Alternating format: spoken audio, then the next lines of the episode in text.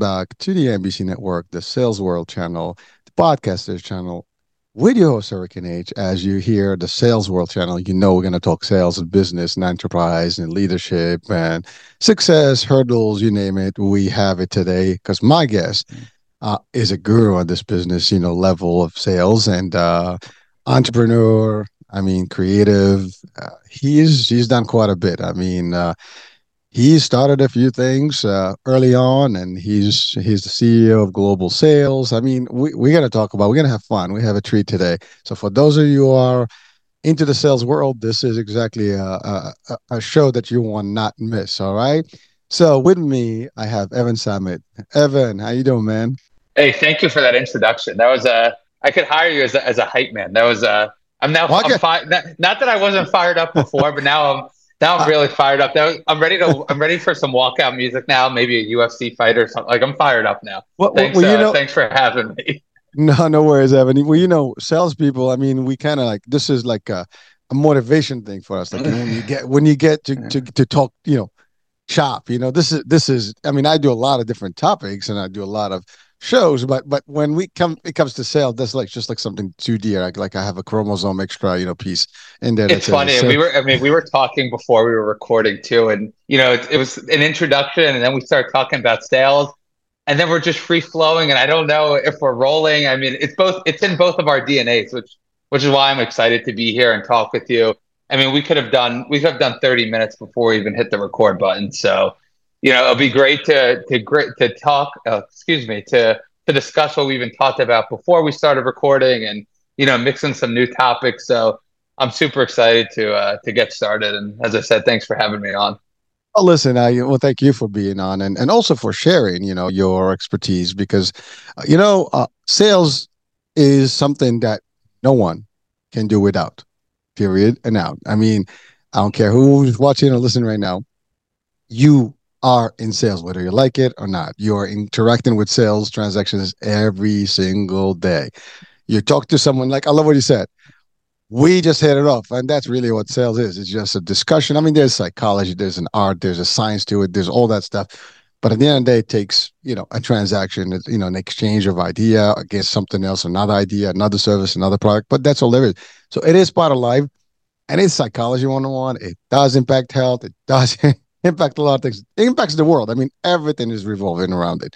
Now, Evan, go ahead. You were going to say something. Yeah, I think you know, when people talk about sales, everyone is so focused on business. Like, you think, okay, sales is just business related, but it's, where do you want to go out to eat tonight? What do you want to buy at the grocery store? You know, what do you want to cook? And it's low. I guess it's low stake sales, but it is sales. You know, do you want to, you know, where do you want to go shopping? Do you want to go to Whole Foods? Do you want to go to Trader Joe's? You know, do you want to buy organic? Do you not want to buy, you know, and everything is sales, and everyone just thinks of it in, you know, in such a big business sense, but every part of your day is sales. If you're listening to an advertisement, they're trying to sell you something. If you're choosing between Netflix and Hulu on what to subscribe for, they're trying to sell you something. Everything in your daily life, every decision is sales. Do you drink bottled water? Do you drink tap water? And why? So everything that goes on is sales. And so to understand the business side, the psychology part of it, there's so many different parts of it. Oh, you're right. And frankly, I mean, relationships are sales. I mean, you know, politics is sales, you know, medicine is sales, everybody sells, and pharma is sales. I mean, everything is for sale, folks. And someone's like, well, I'm not for sale. You'll be surprised. You always trade, you trade in stuff. I'm not talking you physically, folks, you know, but we're talking about the idea of, you know, things that you do. Sometimes you sell in or sell out, you know, things, you know, even your, you know, that people that sell their soul. Yeah. And we don't want to even go there, but you know what I mean, folks, you know, it's a transaction that is almost necessary as part of life, you know, religion is sales. I mean, you name it, everything is sales. I mean, and again, I love what you said. We always think sales is the business sales, like, you know, sales, numbers, growth, right? So business development, which one concept opens up to more concepts. You're talking about marketing. That's the bigger piece, right? You know, but at the end of the day, it doesn't matter. A small transaction. If you're talking to your kids, you're selling. If your kids are talking to you, My kids come to me, Dad, let's talk. Oh, that's it. There's a pitch. You know, hey, you Dad, know. I want chocolate for dinner tonight. But you know, I mean, there was always a transaction going. Your friend is talking to you. You know, you talk to someone randomly. They're gonna pitch you something or an idea or a thought or something, and they're gonna convince you why that thought is relevant. And that's opinion. And then you have the same, and then you're going to go back. So that's simple as that. But so before we go into like the deep core discussion here, Evan, a little bit about yourself, because you do have quite a bit. I did a little introduction, but it's not enough, to really say who is Evan. So let's talk about you and your story. So I started my first business, giving tennis lessons, and, booking private courts in my area and advertising and trying to meet people in my local town in New Jersey. And just running a little self-serve tennis lesson business. Started when I was 13, taught me a lot about business, taught me a lot about being on time, which is huge in sales and just basically any business, especially because I was too young to even drive myself. So to have to coordinate a ride from a parent to then meet up to give a lesson and a ride or a walk home. And did that all throughout high school.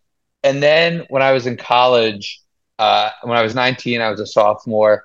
I really saw EDM and house music starting to really take over college campuses, and the need for people to want to be at live events really started with Avicii. And at that time, Swedish House Mafia announced their final four, supposed to be their final four shows ever, three at the Barclays Center and one at Madison Square Garden.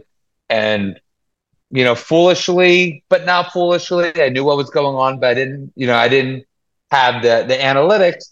But having my my nose to the ground, I invested 98% of my capital and bought as many tickets as I could to the final Swedish House Mafia four shows.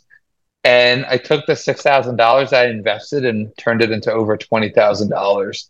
And I was around college just as an intramural ref and said, okay, this is much more lucrative and much more fulfilling and rewarding than what I was doing. So I started then buying tickets to different events. Beyonce had just played the Super Bowl halftime show. Bon Jovi was, picking up his tour. So it really started learning the ins and outs of the concert business and the season ticket sporting business and just buying tickets to, what I thought were popular events and really basing it off the need for people to want to be there live. I mean, social media was blowing up at this time and, Snapchat and wanting to be there and video sharing. So just started, without much knowledge in the concert and sporting entertainment business, just launched the Ticket Insider and ran that company successfully for 5 years before I had an exit opportunity, which came in 2018. And then right at that time, 4 to 5 months later, I started with a Key Investment Group as one of the very, very first employees at the company. And we've now, helped grow that company, 10x employees, over 10x sales growth, and, have become the powerhouse company we are today. There's quite a bit in there. So let me go back to the source. So first things first, it seems that you were meant for entrepreneurship. I mean, it was in your DNA. I mean, talking about DNA business, at that age, at 13, most of the kids are not thinking about how to make money, and then giving courses and teaching and doing stuff. They're thinking about just how much time I'm going to put on a game show or, go on a game, or on a console and just, binge a little bit of a few, Halos or Fortnites or whatever, right? So that was not you. And you might have done that part, but the fact is you were autonomous, you were innovative, you were entrepreneur, by default, you wanted something. It's funny, as you said that, how it taught you a lot of things and want to be in on time. And, I mean, listen, I can tell you, my kids are not on time. As much as I'd like them to be, it doesn't work that way. Sometimes they are, sometimes they're not. But the fact is, that age, you don't really think these things, but you did, and you planned correctly, and you had something to offer because, I mean, you were good in what you did. That's even on its own something that you've learned early on, and you practiced well and you became good at it and you were able to even teach it. And that's in itself something else, because everybody that knows business in general and even life, you have to learn something that you can actually provide in order for you to get value, for you and others, right? And ultimately you did that at an early age, which basically that was already a drive in you. And you did that. Now in college, and you also saw the opportunity. There was an opportunity in the tennis teaching, and you kind of like, oh, I'm going to do this. And then as you went to college, you just said, what's the next one? And frankly, in college, you're right, games and concerts is big stuff, right? And you're like, wow, this might be something here. And again, well, it's funny, that. Yeah. Sorry to cut you. Like you said, in high school, I thought about learning, and one thing my mother always taught me was just to be polite to people. And I wasn't the worst student, but I wasn't the best student. But I always just got by. I held the door open for people. I asked people how they were doing, and it really goes a long way in sales and in everything. People always want to work with people they like. It's very natural. You go to your local restaurant, and why do you go? The food's probably as good as the other 10 restaurants that are on the block, but you like the owner, you like the service, you like to interact with people who you like and are personally and are friendly. So, I learned that early on in business. Was I the best tennis player in my town? Definitely not. But I was always on time. One thing I learned from that is everything that you can control, you have to be on top of. You can control whether or not you say good morning, good afternoon. You can control to a 99% extent if you're on time. So if you can get those things out of the way, emailing someone back right away, not making someone wait. Obviously there's being on your phone too much, but if someone texts you, you get back to them within a reasonable time. Something that you can control goes a long way in business that will make people want to work with you regardless of what your price is. You can charge maybe a couple dollars more than the next person because the people want to work with you. And no matter what business you're in, whether it's I've been in the food business, I've been in the concert business, I've been in some social media marketing businesses when you're going to pitch different clients.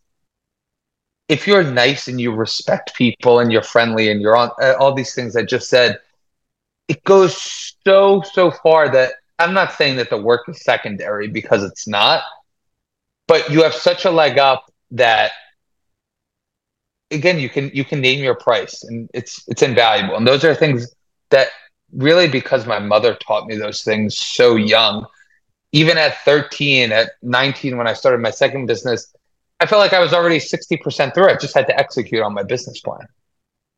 Well, that thank you for bringing that up, because the idea of is being nice and being, very, I guess, personable. People enjoy your presence and to do stuff. They prefer to deal with you than maybe someone who's kind of like, not really. And I'm not talking about charm and stuff. That also helps. But I'm talking about more like just personality. You have an open, I would like to talk to you. I mean, like, you feel that. And by the way, that's energy that you can feel. And specifically, it says, now we talked earlier about the idea that sales is everybody and we do it every day, but not everybody thrives in sales as a profession because not everybody's got those characteristics. And that's when you become, it takes a certain individual type to be actually a salesperson and really make a living out of that, because the pitching and the stuff takes a lot of stuff. Besides learning the tricks and the trade and the science and the art of sales, the person itself is the core thing. If you suck, I mean, you go to a store, there are two, salespeople. One, really, you don't get along, you don't feel, and the other one you feel. I forgot that there was a movie with Steven Seagal, I think, and DMX. And there was a scene where DMX is going to buy a car. And, so he walks in and this dude, I mean, there's some racial stuff in that piece, but the idea is that this dude kind of was a little too, I guess, pompous, and he didn't see, the guy DMX, who was actually a rich, entrepreneur with, the value that he could even afford the car. And then the other dude, who was, the less, aggressive, but he was a lot more pleasant, wound up getting the deal. And that scene actually I've used in trainings, even when you look at it visually, like, oh, shit, this is what it's supposed to happen. Don't be too aggressive. Don't assume and things like that. And that's, again, personality is everything. You go to a car dealership, You know how many times I've had actually opportunities when I said, you know, can I just deal with somebody else? Because I don't, you know, I don't buy because I don't like the vibe, the person. It happens even on the phone. So this is something we see on transactions on the day-to-day basis. But the person, the individual, that's something that is core value of anybody that can and wants to be, to be successful. Well, I think the most interesting part is everyone has a hobby or a passion. And you see people who get in sales and maybe they're in a certain type of sales because they feel like that's where the money is. And they go, okay, if I'm in tech sales, if I'm in cybersecurity sales, if I'm in, you know, real estate sales because real estate's so expensive. But what if you're not passionate about it? Then you're almost force selling, right? Every business that I've been in, I love tennis. I told you before the call, I live in Florida because I could play tennis every single day outside. I love going to concerts. I'm going to a concert tomorrow. I love going to sporting events. I'll go to Heat games. I was at the World Baseball Classic. I go to Dolphins games being down here. I love Mediterranean food. I mean, I can eat Mediterranean food every single night. I work with Falafel Inc. I mean, I've always believed in aligning myself with businesses that I actually care about because I'm selling, but I'm really believing the words that are coming out of my mouth. When I tell you that I truly believe tennis is the single best sport alive. And I can't even find you a close second one. I truly believe that. I'm not selling you anything. You're in New Jersey. I'm in Florida. I'm not selling you on a tennis lesson. You know, I just truly believe that. You could tell by my voice. I think going to concerts, you go to a concert, if you sit in the very front row, the experience is going to blow your mind. And true story, a little sidetrack. I saw the same band. I saw them once in an okay seat and once in the front row, same exact set, 3 times as good of experience. Go take a Netflix special, watch it online, go see that comedian live in person. You'll think they're 3 times as funny, and it could be the same exact set. I truly believe in the services that I'm selling. And a lot of people, you know, they'll say, oh, I'm not a good salesperson. But if you get them talking on a topic that they're interested in, then they suddenly become a good salesperson. So a lot of it is just finding what you're interested in and what you're actually passionate about. And I'm very fortunate. I've been very lucky that I've aligned myself in businesses that I care about. But maybe for someone listening who's selling, who's either in sales or they think they're not good at sales, listen to this and say, what are you passionate about? Do you like food? Do you like sports? What do you like? And do you like clothing? Okay, you like clothing. Maybe you love yoga. Can you sell yoga mats? I do stretching here on my carpet. Maybe someone could sell me a better yoga mat if they told me the benefits. Maybe it's for my back or something. Then they can convince me to buy one. So I think, you know, for people who, as I just said, are listening to this and maybe they feel like they're at a dead end or they think they're good at sales, but maybe they're not in the right position. Really brainstorm about what you're passionate about and how can you get a position somewhere or start your own position, even if it's a small business, and sell something that you really care about. Well, Evan, you're touching on some real important piece in terms of sales and just making it, right? You're right. I mean, first of all, if you like to do sales in general and you have that drive, that's great. But I love what you said. If you're not passionate about what you do, you're not going to deliver. Your performance is going to be weak, and you're going to burn out quick, and you're going to hate your job, and you're going to hate yourself, and you're like, oh my God.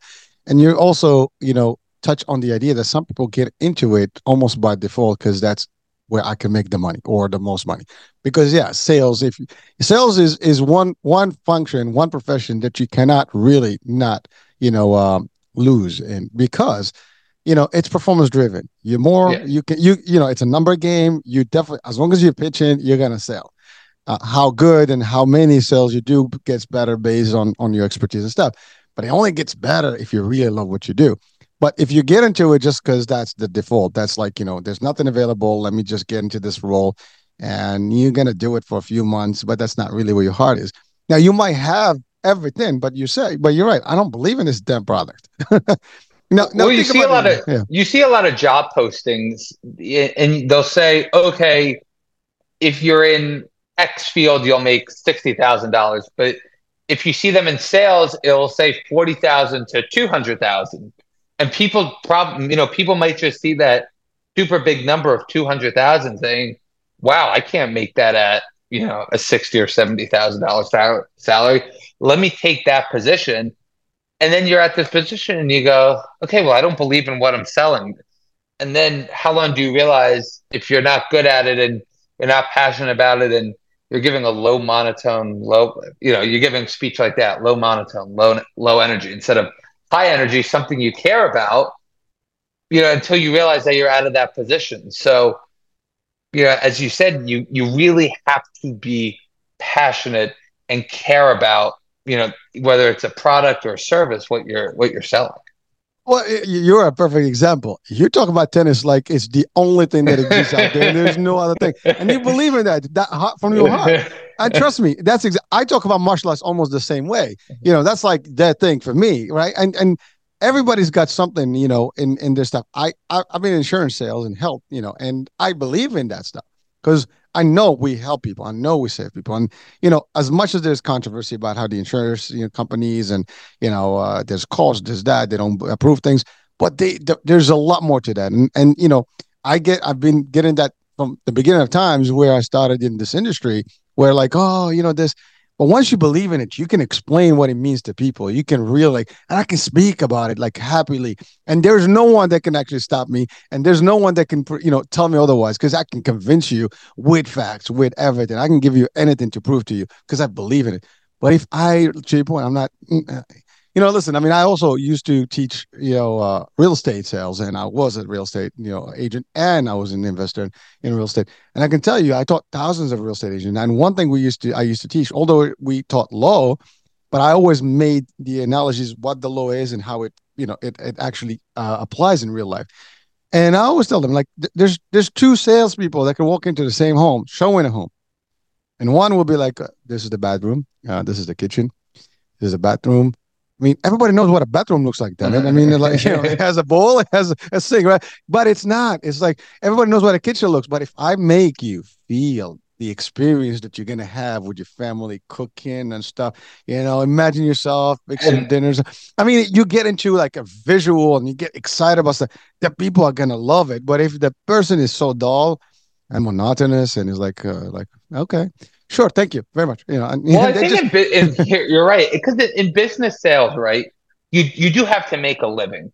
So I can give you tennis lessons. Yes, you could also have someone throw you a ball or go hit against the wall, and yes, you can do that for free.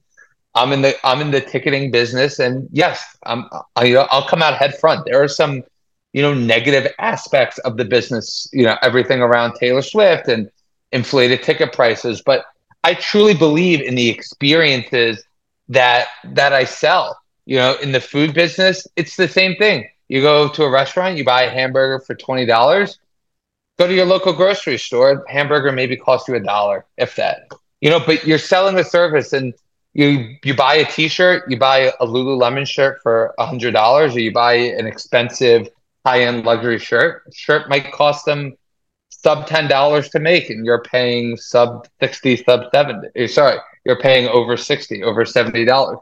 But it's sales, and it's still business, and that's just the end of it. But if you truly believe in what you're selling, you know that you're giving that person a better experience, and that person at the end of the day is happy to pay a premium. Why is someone happier to sit in the front row than the back row? Because it is a better show. Why is someone happier to buy a Lululemon shirt than maybe a shirt at their local discount store? Because it's better quality. They feel better when they work out in it. They look better. So, yes, everyone has to make money on sales. Everyone in life has to make money to be able to afford the things and live and, you know, so on and so forth. But if you believe in you believe in what you're selling, then all that really goes out the window. Well, thank you. And again, you used the word experience, and really that's what it is. It's all about like, what does that mean for you? How are you going to feel about yourself with this product or service? And if I can really believe in it, I will exchange that. You will see that. You will feel it. I will describe it in a way that before you even get that thing, you're already looking forward to it. Like you're like, that's exactly what I want. And there's a way to get there too. I mean, you But like you said, the first thing it starts, like, you can't get into a product or service that is not something that you can even vibe, that you or yourself will not even use. That's the other thing, right? If you really want to sell something, if you're not gonna, it's not something you would usually buy, or you would really rather not, you know, buy if you didn't have to, then that's not something you're gonna pitch. But if something I'm gonna use, I'm the first customer, and I love it, I use it every day. Well, guess what? There is no one that can actually convince me otherwise. I will get you the experience. I will describe it in a way that you'd be like, wow, you know, you're going to get wowed out big time. And it's funny because this happened a couple of days ago, real random, but there was an issue with our sink and the water coming out. And like, this guy came over, and I'm not a very handy person. And this guy who was the plumber was so excited about different things that you could, and in my mind, like, I didn't know you could be excited about doing things in a drain or different, you know, clarity in water. But this guy obviously found his calling, and he charged more than every other plumber we looked at. But the guy was just so damn happy to be in our house and explaining everything that I said, okay, this is the guy we have to go with. Like, I didn't even look at another person. So you find something, and you know, if you're lucky, where it's a service where maybe other people, you know, where the common person is not as familiar with it, or the average person is not as passionate about it. You know, my girlfriend's father, for example, is obsessed with details on cars. And, you know, we were detailing our car, and he was loving every single second of it. I was ready to stop 30 seconds in and go inside and watch football. But, you know, he's so passionate about it, and he, you know, we were working on it. He did such a good job. And you find out where, when it's something where you're passionate, your work is better. You know, he did an amazing job on this service, where I probably would have done a tenth of as good of a job, because I wouldn't have been as passionate about it as he was.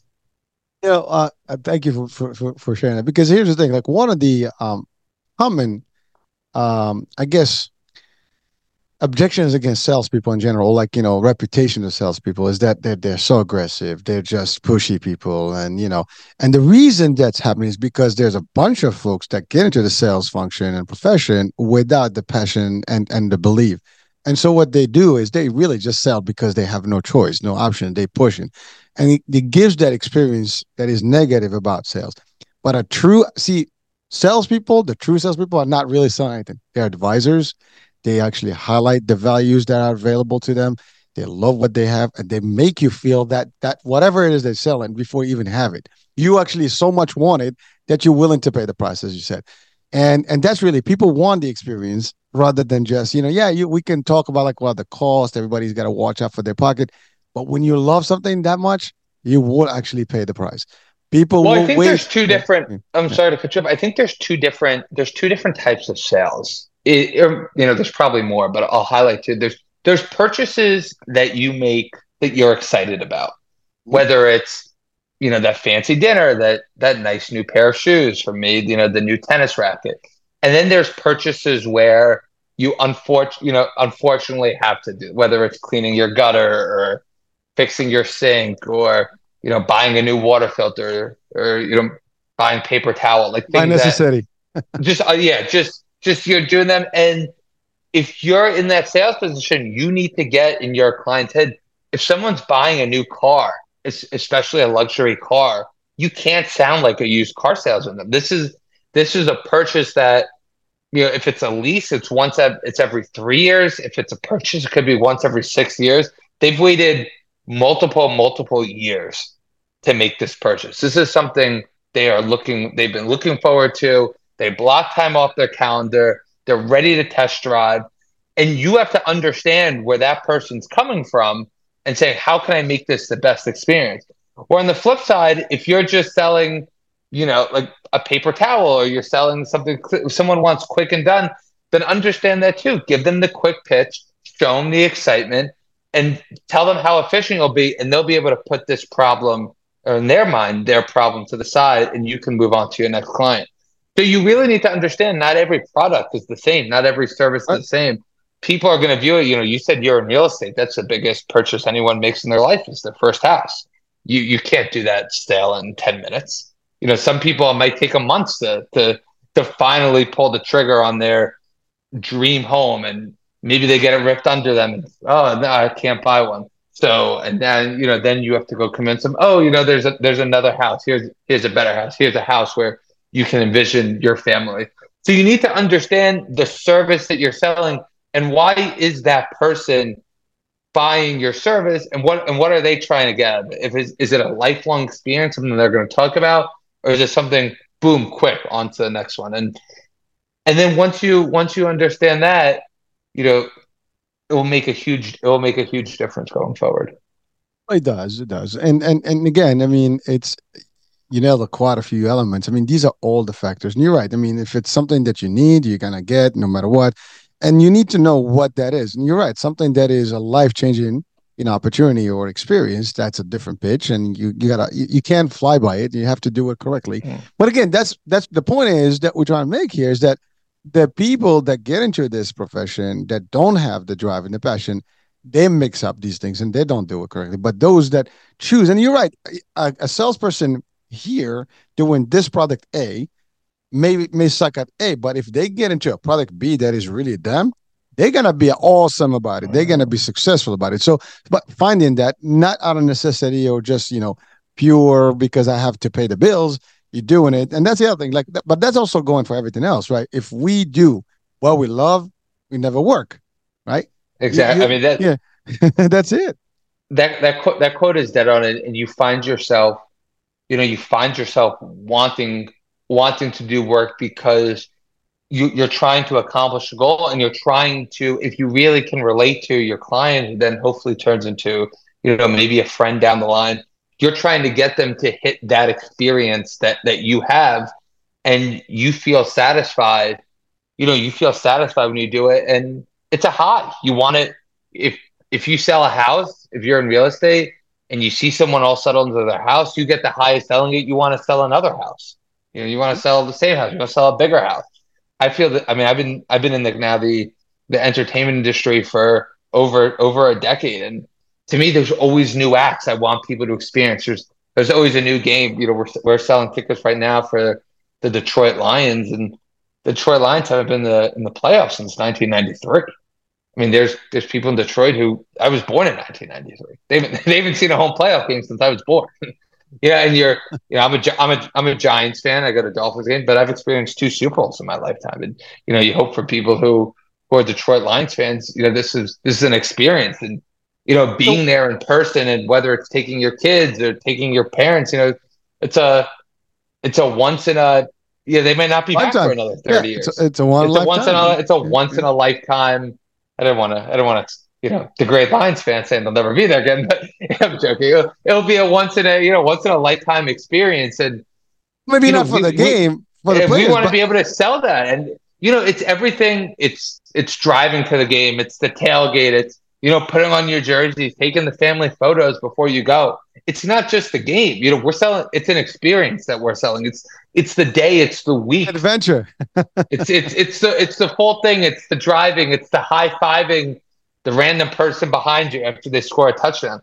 It's the bonding. This is more than just ticketing. It's if you're selling a product or a service, how do you make it so much more than that service? If I give a tennis lesson, how do I say, okay, that tennis lesson, if you can use that backhand into your next match, and then in your tie break at 5-all, you can hit a backhand that we worked on for a winner, and then you win the match. How can I equate that lesson to that feeling that you're going to get when you hit that, victory shot? As you said in real estate, how do I equate that house sale to the first family dinner in the home, to the first time your kid maybe brings their spouse home to dinner, and the first Christmas or the first holiday in that home, the first big family Thanksgiving? How do you tie all these, other events to what you're selling? And, it's the high that you get, and it's what makes you want to keep going. In your example, for example, the tennis, you're teaching them to do the back, you do all these tricks, but But really, what you're getting them prepared for is that win that might get them to the starlight or the spotlight to become the next champions and to become the big league stuff, you know. And so you sell them what that means to them. And now you're in a different lifestyle, and you know now that you're in the famous realm and so on. So there's a whole thing they can look forward to from that. But if you have nothing, it's just a back strike. It's over, right? It stays there. But if there's more to it, you open their mind to a visual, and they wow, I could see myself doing that. That goes for acting. That goes for every single thing. I mean, everything is about that. And it's amazing because you said it. I mean, you're selling a game, which by the way, it's the Super Bowl. Everybody knows the Super Bowl. Mm-hmm. And you know what? Even if the teams come back, you as a person, are you gonna be there? You might be in a different state. You might not be able to afford it. There's a lot of things. So you're selling the time, you're selling the place, you're selling the event, you're selling the experience, you're selling the whole entourage, the whole from A to Z, the whole thing, and that makes a difference. And you're not really selling it; you're explaining what that value to you is. The memories, exactly. And sometimes you don't equate that, right? If let's say you're buying a pair of shoes, someone sells you a pair of shoes. My sister really got into running, and her and I, both we were wearing the On Clouds, and we were able to take one pair of shoes, and now she's run half marathons and marathons. So you're taking that purchasing of shoes, something we bonded over. She tried it out. She really got into running. She said she used to run in pain. Now she doesn't run in pain. Now she runs half marathons and marathons. One shoe purchase, marathon runner. And years experience. Sometimes you don't even think of that thing, but you got to be able to, when you're selling, see the bigger picture. If you're selling, let's say you're in mergers and acquisitions, and you sell a business, or someone purchases a business, they now can set up a business, another business. So they take that business that they sold, and maybe they provide a beach house for their family, and they have family get-togethers. You're taking one moment and it's creating another moment. So all these different products or services that you're selling so much more than just that tiny good or that tiny service. You're selling experiences that can last years. Same thing with me in concerts. I remember when I went to go see Luke Bryan for the very first time, my friends convinced me to go, and it was at the very infancy of my business. I've now seen Luke Bryan over 10 times, and I saw Luke Bryan for the first time almost a decade ago. I've taken family, friends to see the shows. I mean, one experience, one sale has now left over a decade of long lasting memories for me. So when you really think about it that way, and sometimes it's hard in the moment. It's hard to say, okay, how, if on a Friday afternoon, how is this one sale really important? Well, it is, because it can really lead to a lifetime of memories. Well, it does, and again, it's amazing because it's the benefit, the value that really, and the long term value, not just the instant value. Because I mean, you could be something that I'm just a use of it, but like what it means in history in terms of like. Because here's the thing: in time, all you have is those memories, and some things that come in our lives make those memories count. And I mean, look, MasterCard, right? They sell that card, but if you think about it, whatever they do, the advertising, it's priceless, but they show you a moment in life with someone, a loved one, a trip, and then it's MasterCard. It's really, and then it's priceless. They're selling you the emotions, and then, and because that, like, wow, all right, yeah, this is going to help, and subconsciously you're already like hooked. I want this because I'm going to have that. And really, it's that kind of, I mean, again, we're talking about psychology. Sales is psychology 101. It's really getting people to deep dive into their own emotions and stuff and changing. And you're right. You might not do it if you are selling just basic elements, but you could, someone says like, well, what do you think of this? Well, I can tell you, this is going to make you look great. I mean, this is like high end. This is going to make you feel like the stars, and so on and so forth. Your self-esteem is different. The first thing that people look at is your shoe. I mean, it's exactly, and it's a different set of mind. You think of MasterCard, and that's a perfect example. You think of Corona; they're just showing you a beach on every commercial. But even if, let's say you're a car mechanic, there's nothing worse than, there's very few things worse than your car breaking down on the side of the road. But if you have a good mechanic who, with the first time you bring them, you bring them a car, they fix it in 24 hours and they give it back to you, and it's a very easy, seamless service. The next time your car's broken down on the side of the road, you're going to feel a little bit of relief saying, okay, I know within 24 hours I have the person who can do this, who can fix it. So even if it doesn't seem like, in the grand scheme of things, I'm selling the priceless experience, I'm selling the big party, I'm selling the beach experience, you're still selling. If someone has a flood and you're the carpeting company who can come in and fix up the basement, and you give a fair price and you're on time and you give a good service. If you're the cable person who, when Netflix is down, you're in and you're able to fix it right away. Again, it might seem like it might not seem that important on the surface, but the next time they have a flood, you're going to have such a more at ease customer because they'll know the person they can call. The next time their internet is down, right before they have their 7 p.m. podcast interview, they'll know who they can call at 10 to 7 to fix it, so they're on time live. So that what you're saying right now is really the core here, because what you're saying is that no matter what it is, you can make a difference in somebody's life, and as long as you believe in that, you will make a difference. Your aim should be to make that life something that is like at least a satisfactory, experience. At least, oh my God, you're gonna save. You save the day. You want to save everybody's day. Like we have that expression. I used to tell this to my teams. Like you want to be the best thing that happened to these individuals on a day when they meet you. That's it. They meet you. There's nobody else that's better than you in that day or even in life, because you're going to meet them and help them to do better. And I used to say this to people in trainings all the time. I mean, I don't do as many now, but listen, you are helping yourself by helping others. And literally, if you're really focused on helping them, by default, you're helping yourself. You don't even have to worry about you. You just do the deed, and the rest, the fruits are going to be there for you. Yeah. And that's really what it is. And so, I think we've talked a lot about that piece of it, but I want to go to you as an entrepreneur and as, you have the drive. You've been like, because you mentioned a couple of things. First of all, Ticket Insider. I mean, I get it. I mean, people know about Ticket Insider. I mean, I didn't think I would be talking to you, but but here we are, right? It's something that you know of, but in the odds of like sometimes talking to someone who actually had done something that people are using, they don't even know. So that's the thing. That was great, and you kept it going, and you're still doing it, and it's and evolved. Now I know it's difficult because there's a lot of nonsense that goes on ticket sales, and there's a hype. There's you got to do it correctly. It's been hard because with technology, as in every business, there's things that change over time, but there's also things that are constant. And it's how do you take the constants that which in our business are teams that perform at high levels, artists that people want to see, sunny Saturday nights. You got to put that in perspective. There's nothing better than a summer Saturday night when you don't have work the next day, holiday weekends.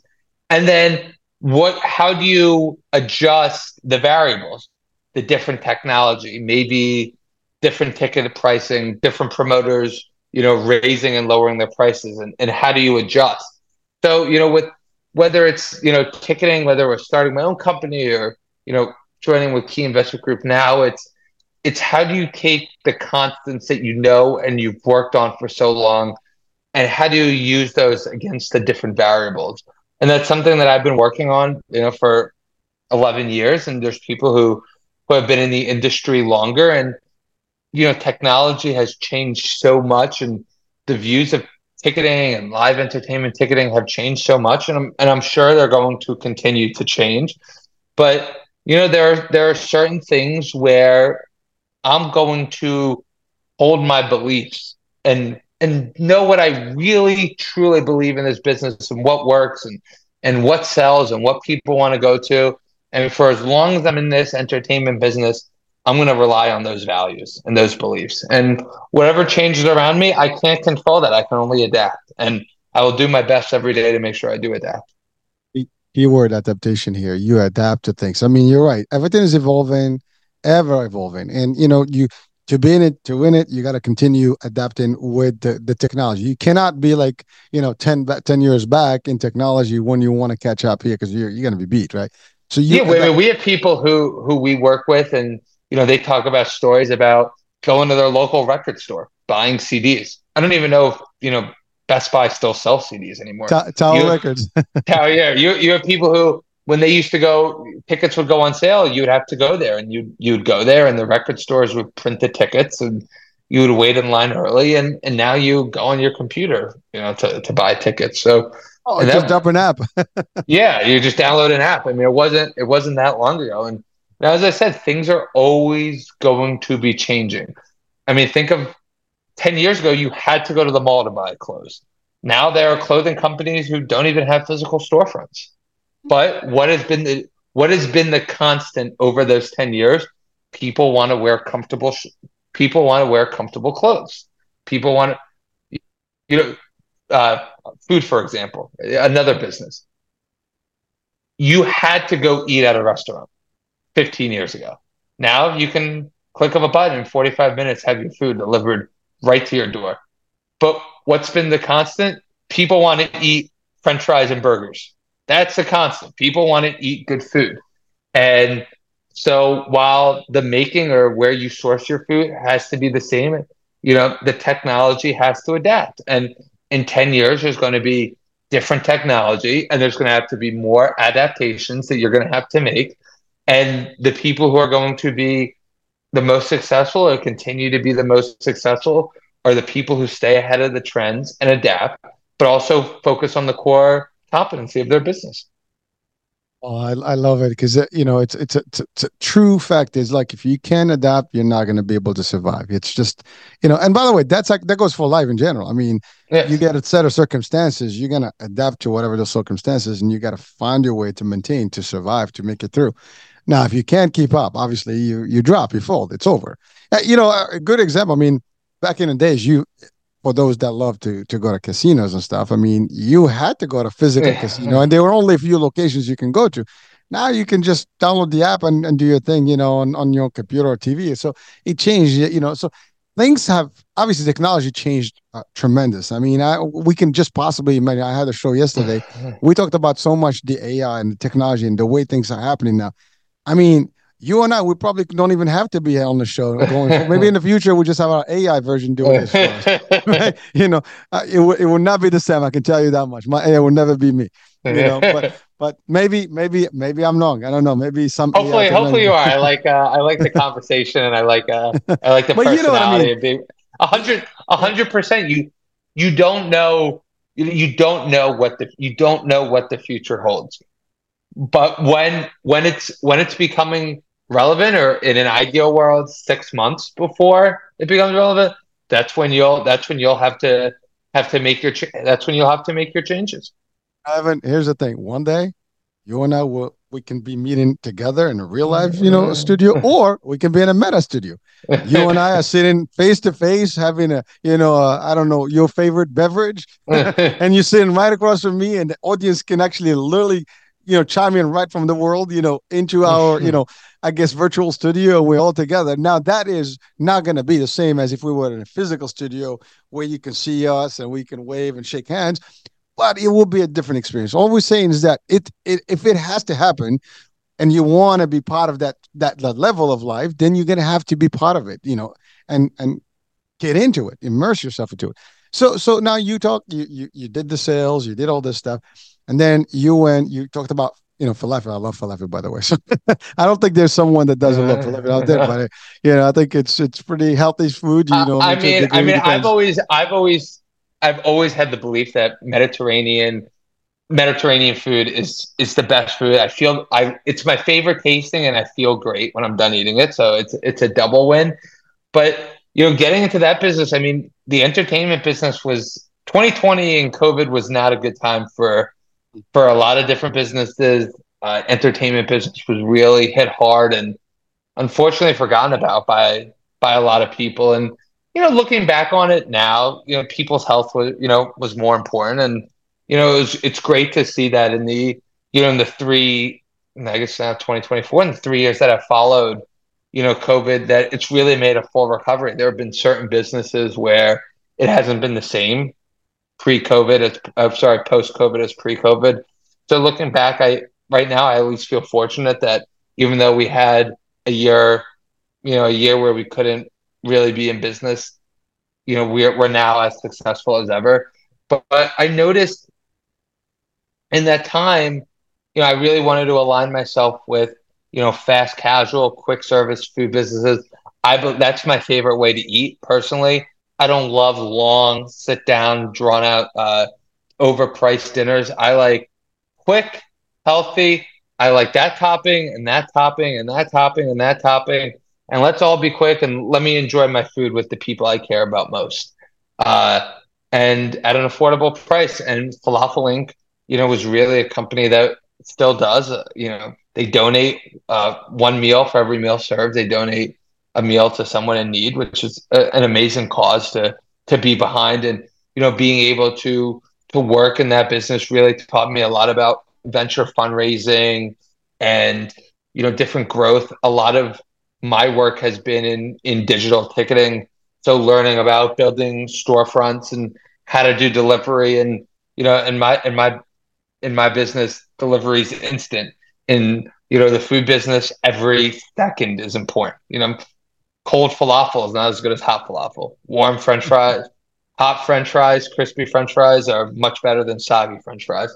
So again, learning, you know, how to cut down delivery times, how to open new locations, how to work with different venture capitalists and fundraise, and, you know, stick to your core beliefs versus what, you know, a venture capitalist would want you to do. And, you know, I was very honored to be able to be part of that business for, you know, for a year, and, you know, nothing but respect for the owners, and really, really learned a lot, and it helped the business grow. And, you know, they're still growing today, and put some really great systems in place there that I know that the owner are still running with to this day. Then you started your own. You're part of the investment now, the group that you're with. Yeah, so I've been with Key Investment Group since 2018, and it's been an amazing, you know, it's been an amazing 5-6 years that I've had with them, and, you know, just growing, and, you know, being able to expand our ticketing services and helping provide jobs for people in the Baltimore and Florida area. You know, we've been able to help a lot of fans experience, as I stated earlier, unforgettable, memorable, lifelong lasting experiences, and being able to grow and work in the top events throughout the world, and, you know, helping people right out of college and provide jobs for people. And, you know, entertainment and ticketing is not the most studied field in college, but it teaches you a lot of lessons about sales, and you really get to meet a lot of fascinating people doing it. So I'm still working there now. I love being there. I started in 2018, and I believe when I started, we had 5 or 6 employees, and now we're, you know, at, you know, closer to 100 than we are to 50.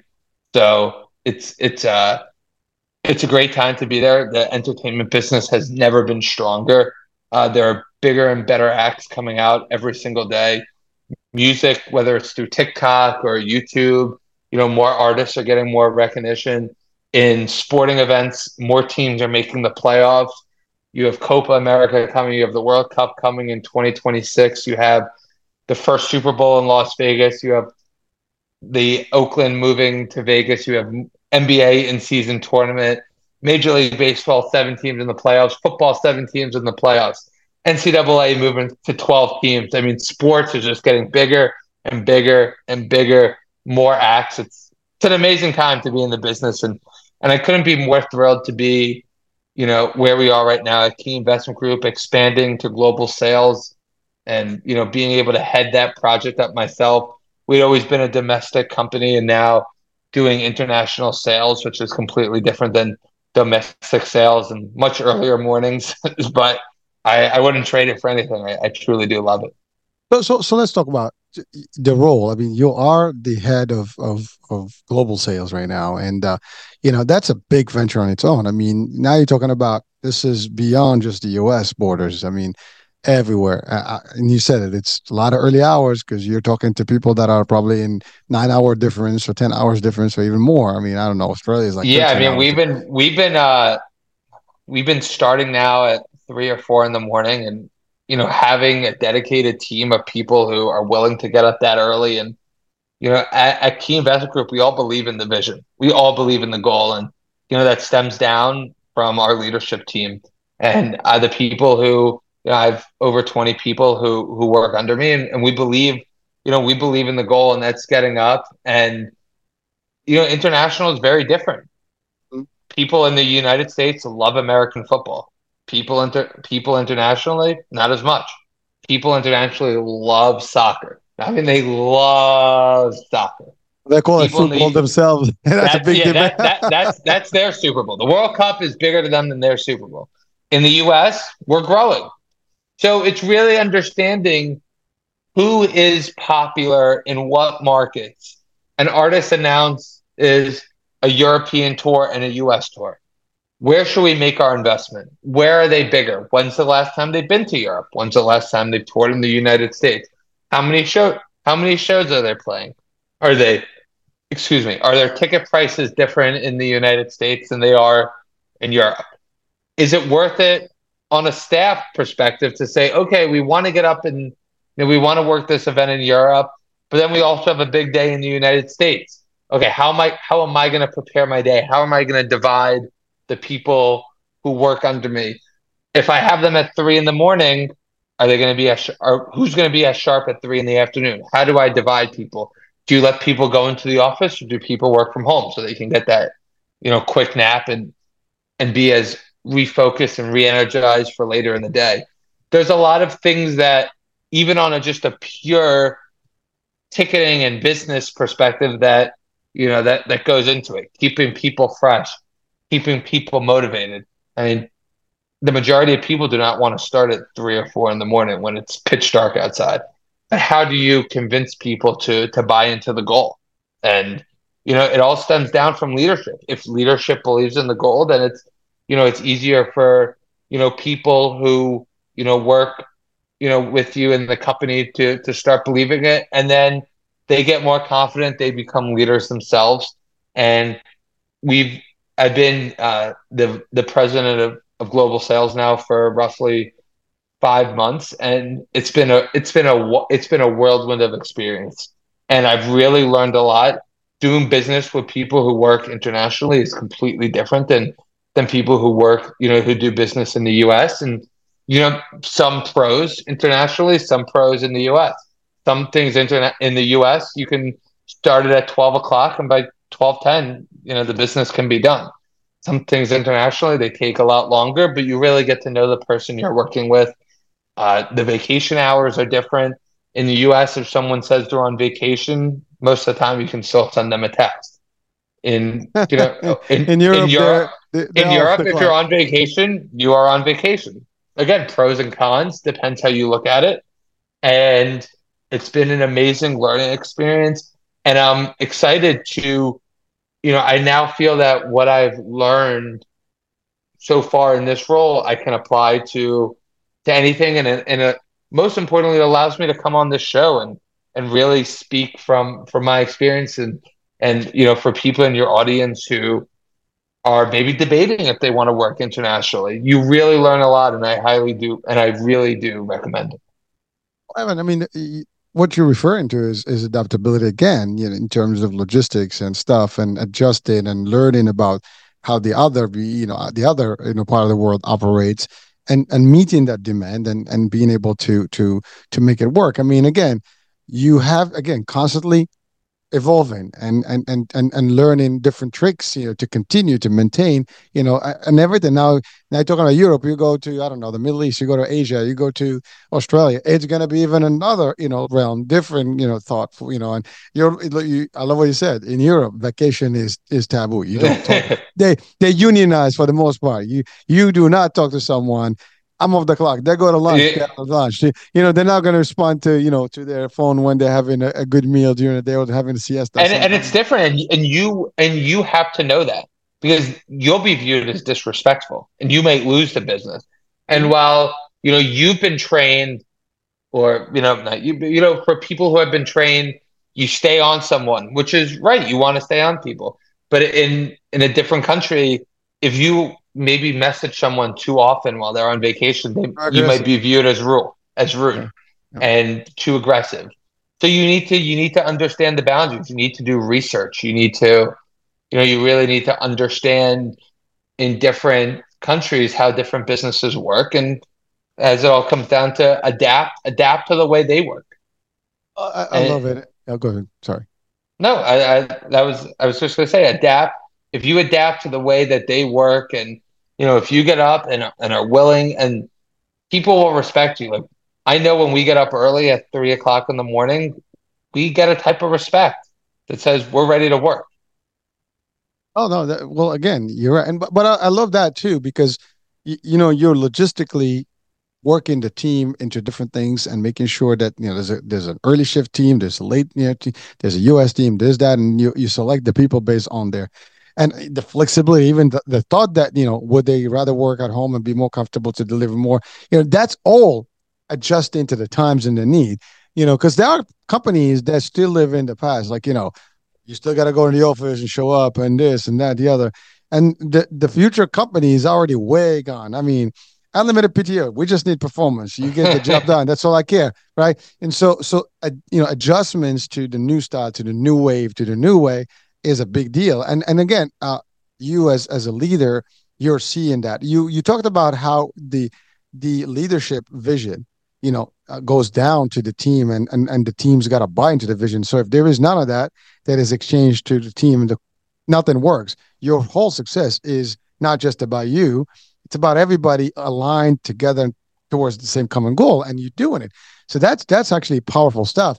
And again, anyone that's out there that either running a business or leading a team, you have to start really seeing these things for you. Well, I think a very powerful thing that I try to say to people who work for me, and I truly do mean, especially when, you know, when we were a Key Investment Group and there was only 5 people, we used to do everything. And I tell people who work for me, there's nothing that I will ask someone to do that I have not done myself. And I think when people know that, and I've heard Dave Grutman say the same thing, that he was a dishwasher. So if his dishwasher thinks he's going to quit, he'll get back there and do it if he needs to. And, you know, it's a message that I learned him say that I've applied, and, you know, kind of shifted the quote to make it an Evan Samet original.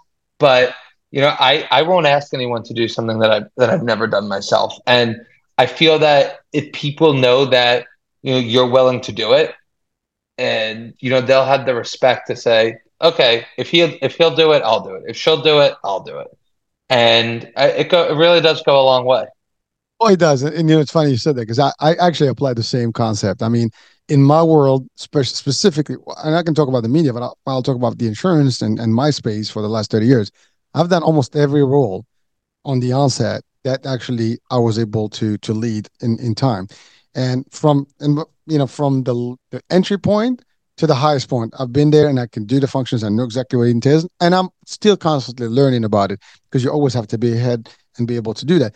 And you can also relate to these roles, because that's the other thing. You know what it takes to do that, as opposed to, like, you know, hey, I want you to do this. Like, well, that's not. We can't do it. It's not. How? What would you know, right? You know, but if someone tells me that, I'm like, whoa, hold that thought. Let's talk, because you know, I can do it, and probably even better. I don't know, but, you know, I want you to do it better than me. But the idea is that it's different if you know the work. Now, you don't always know everything. That's the other thing. We've been in some roles, but those roles evolve in time, and there's more stuff today. The idea is you get the right people in the right, you know, role as well, but it makes a difference. But that's the thing, being a leader, you have to adjust, you have to adapt, there's coaching, there's training, there's mentoring also that takes place to get these people to really and you know, the example you said, well, the dishwasher quits. Well, guess what? They might not even quit if the environment is righteous, right? You know, yes. If you really make it, like, you know, they believe in that role, and they know that as much as that role may be small, it is a big piece of the big puzzle. You miss that role, everything crumbles. Well, and that's the thing with the team. And I'm sorry to cut you up, but I've always viewed myself as a leader as almost the, you know, American, you're innocent till proven guilty. If you're hired for a role, I believe that you will do your role to the best of your ability, and I don't need to check in on you. And I always come in with that. That's my thought, and not let me micromanage you until I know that you're good enough.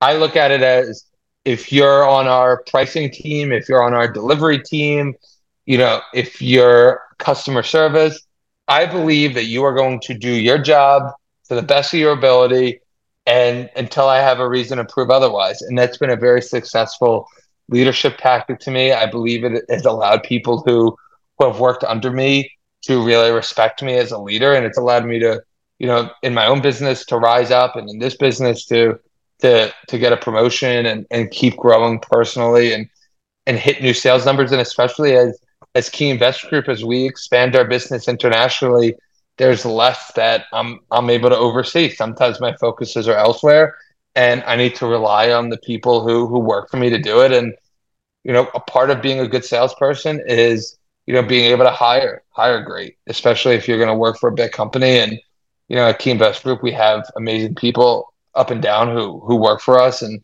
you know, as a leader, less about sales, more about leadership. But, you know, as a leader, you know, I have full trust in the people who work for me to be able to accomplish everything that they say. And they've done so far. And it's allowed us to just keep growing. And, you know, it's allowed everyone to expand their roles and help me learn so much.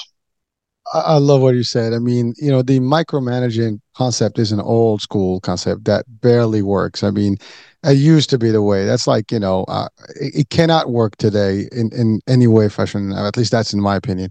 What it is, I love what you said, is that you are great. You're hired in the role. That means the fact that you're hired, we know that you can do the job. Now the question, you know, we believe in you unless you tell us that you're not the right candidate, and that's a different story. But basically, you're good until you tell us that you're not good, or show us you're not good. Yes.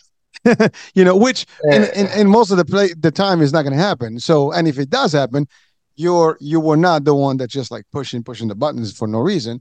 You know, the person has to give you a reason why they. And yes, and you'll be able to tell right away, because that person might not want to be there, and you know, maybe they'll make excuses of not coming in, or they'll see why.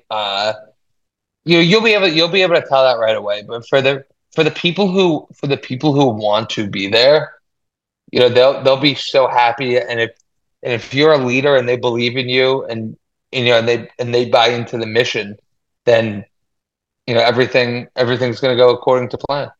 Well, you also said you need to know how to, you know, attract the right talent and hire the right talent. And that's the other thing. I mean, you don't have to do the extra work later on. If you do the right work up front, you won't have to worry about that. And you'll have the right people on the bus or the train, you know, so that makes, you know, a whole different story.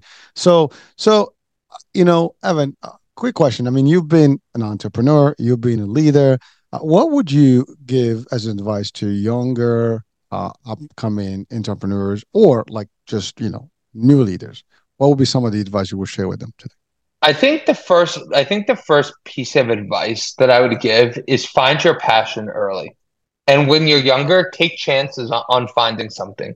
You know, a lot of people I hear, you know, even throughout school, oh, this isn't, you know, I why am I taking this? I'm not studying this. I don't believe in this.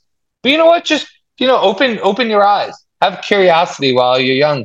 I never would have thought I would have ended up in the ticketing and entertainment space. I didn't know anything about it in high school. But luckily, I found it in college, and it's been a blessing to me. I didn't know anything about the food space, and you know, luckily, I found myself in that space. So, you know, really open your eyes. If you're young, research different professions. If you can take, you know, when you're in high school or middle school, if you can just take, you know, even entry level positions just to see if something piques your interest. You never know what that entry level position is going to lead to. So, you know. Be curious, take chances on stuff, especially when you're younger, because if it doesn't work, you'll be able to tell quickly and move on to something else. But you never know what's going to spark your interest. And that's right. And you know, in life, you will be going through different changes. I mean, again, I've done many things, you know, in parallel, and, you know, I still do different things, and you'll find different things but they're all tied around my personality and what I'm really enjoying. So you'll find that, but I love that advice that, you know, find your passion, discover things, be adventurous, and test things out. I mean, you know, it's like food, right? If you don't taste it, you're never gonna know how good it is. Or, you know, if it's bad, you're gonna test it, but whatever. But you might be surprised what the taste is, right? And then you're like, oh my god, I love this taste. And you hear stories, and you know, you hear people who say, oh, you know, when I was 5 years old, I discovered this, and I knew I wanted to be this for the rest of my life. And that's great. You know, that's the dream. But there's maybe 1% of people who are like that. You know, for other people, you know, you try something, and I bet you if you ask a lot of people the careers that they're in now, or, you know, they maybe didn't know it at a young age. So, you know, when you're younger, try things out. Even if you're older and someone asks you to go to something, or if it's a hobby, you know, give it a whirl. You never know what's going to spark your interest.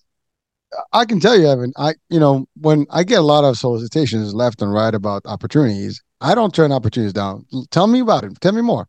I learn about it. I see it. You know, I don't see myself into it. You know, but I don't just close the door before knowing what's in it. Maybe there is an opportunity. Once I discover it, and if it's not, you know, aligned, then what's the big deal? You didn't lose anything. Actually, what you learned is what it is, what it does, how it works. So you learned a few tricks you might even apply in your life.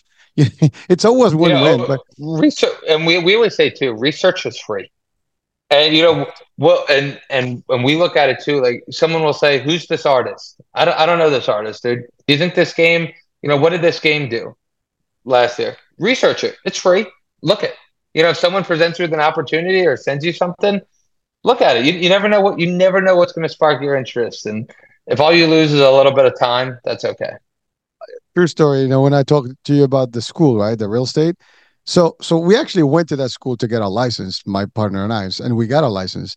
And then one day we had our business, you know, and one of the components was real estate. So we were looking for space. We had our own, but we wanted a location. So I was like, okay, why don't we go to that school that we actually took the class a few years back and see if they can give us hourly, you know, time. So we go there, and as the discussion, you know, I said, hey, well, maybe we can become partners. And the guy said, yes, you can become partners. And we actually became partners, you know, in the school. And eventually he retired and we took over the business. So, you know, I mean, it's that simple, folks. You never ask the question, you know, you will never know what door is going to open and what's behind that door. It's like amazing. It's like deal or no deal, whatever those things. You never know what's going to be in. You never know what's going to be in the briefcase. And my thing too, and when I was 15, my dad took me to my first ever concert, and it opened my eyes. And then 19, someone asked me to go to an electronic house music show, and I didn't even really know what it was, but I went in it. Those two events changed my life forever. And I'll be eternally grateful that I went to both of those shows. And it would have been easier to have said no. They were both, you know, during the week. Could have easily said no. Something could have happened, but I took the chance at that opportunity, and as I just said, I'm forever grateful. Well, Evan, I know we've exceeded the hour. Well, first of all, thank you. But I wanted to just ask you, like, I know, you know, we talked about all the stuff that can happen, but I'm sure things sometimes get bumpy.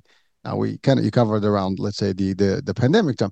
But what would you tell people that try to find reasons why things may not work and objections on their own?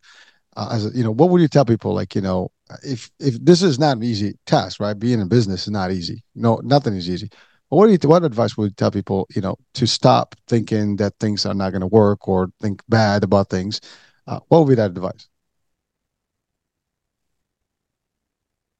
You have to stay resilient, and it's easy to get down on yourself, especially when people, you know, whether you're in sales and you have a couple calls and people haven't gotten back to you. But remember why you're chasing your goal. Always come back to that. No matter what it is, remember why you started. Remember the goal you're chasing. And when you're down on something, just remember that. Remember why you started and remember what you're trying to accomplish. And someone doesn't respond. Someone says no. Just a little bump in the road. Just keep going. Failure is only failure when you quit. And if you keep going, you'll eventually accomplish what you want to. Listen, folks, I mean, it's golden advice. You take it to the bank. It's real stuff. It works. I can tell you it works. You know, Evan can tell you it works. And if you hear anybody that's been in business in a success story out there, you will hear the same concept. You know, they never give up. They don't fail because they don't give up. They just keep at it. objections, hurdles, barriers, whatever you want to call them, they're going to come through. There's nothing that's going to be so smooth and it's like, oh, it's easy.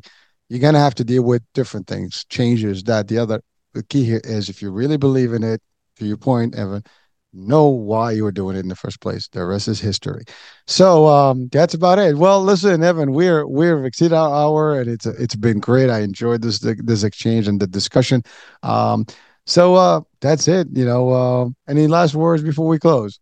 No, I thank you for having me. If anyone wants to reach out to me, you can always send me an email. My email is evan, my last name samet, 811 at gmail.com. Anyone who has any questions or comments, please feel free to send me an email. I'd love to hear from you. And that's all I got. Oh, you're on LinkedIn, so people can also. Yeah, you can also message me on LinkedIn or connect with me. It's just my first name, Evan, my last name, Samet. And you want to reach out to me via LinkedIn, you want to reach out to me via email. However, I'd love to hear from anyone. Anyone who has any questions, comments, I'd be happy to hear from you.